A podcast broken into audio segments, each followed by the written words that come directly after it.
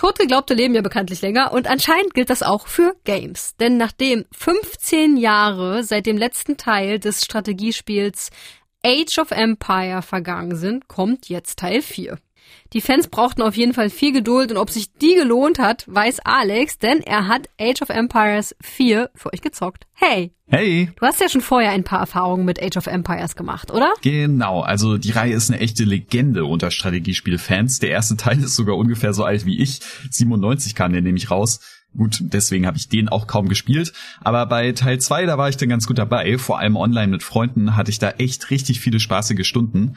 Und gerade deswegen freue ich mich auch, dass sich Age of Empires 4 jetzt vor allem an Teil 2 orientiert. Das vermutlich auch, weil es eben auch von vielen anderen der Lieblingsteil ist. Ja, das klingt ja schon mal recht vielversprechend. Also ich kenne gar nichts von Age of Empires, hol mich noch mal kurz ins Boot. Also auf den ersten Blick ist alles so klassisch, wie es nur sein könnte. Man startet mit einem kleinen Dorfzentrum und einer Handvoll Dorfbewohnern, man breitet sich dann langsam über das Gebiet aus und erschließt neue Ressourcen wie Gold, Stein, Holz oder auch Nahrungsquellen. Die neuen Arbeitskräfte konnten sich nun um die Bedürfnisse des wachsenden Dorfes kümmern. Zuerst bauten sie eine Mühle in der Nähe ihrer Nahrungsquelle damit die Dorfbewohner gesammelte Beeren leichter ablegen konnten. Und so baut man dann das Städtchen immer weiter auf, erforscht neue Technologien und Gebäude, bis aus meinem beschaulichen Dorf eine richtig große Burg geworden ist. Und natürlich kommen dann auch die militärischen Faktoren ins Spiel, denn am Ende geht's schon irgendwie immer darum, den Gegner platt zu machen. Und dafür gibt's dann Verteidigungsanlagen, Belagerungsmaschinen und natürlich auch Soldaten, Ritter und Bogenschützen. Die normannische Armee strömte in die Stadt York und begann sie zu plündern, während sie sich auf den Bergfried stürzten.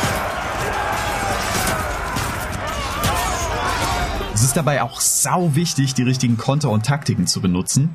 Das größte Kavallerie- und Reiterheer nützt mir absolut gar nichts, wenn ich es dafür frontal in eine Mauer aus Speerträgern lenke. Alright.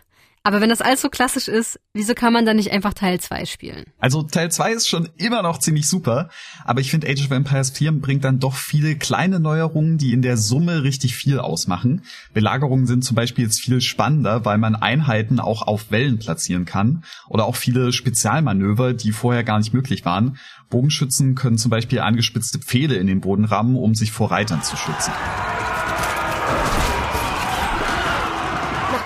Pfähle in den Boden gerammt hatten, waren Heinrichs Bogenschützen gut gegen Angriffe der Kavallerie geschützt. Die wirklich großen Neuerungen gibt's dann vor allem bei der Auswahl von den Völkern. Mit acht an der Zahl, darunter Engländer, Chinesen, Mongolen, das Heilige Römische Reich oder auch das Didi-Sultanat, ist die Auswahl zwar deutlich kleiner als bei den Vorgängern, dafür sind die Unterschiede zwischen den Völkern aber eben auch deutlich größer. Die Mongolen als Nomadenvolk zum Beispiel unterscheiden sich quasi komplett von den anderen, weil sie keine klassische Basis aufbauen, sondern nur temporäre kleinere Lager aufschlagen.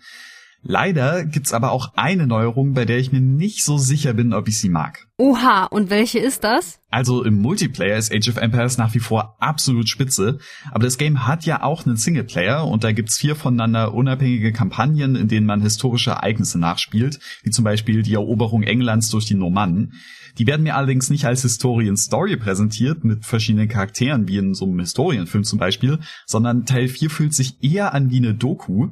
Vorhin hat man es ja auch schon gehört, es gibt eben diese eine Sprecherin, die einem dann erklärt, was, wo, wie, wann passiert.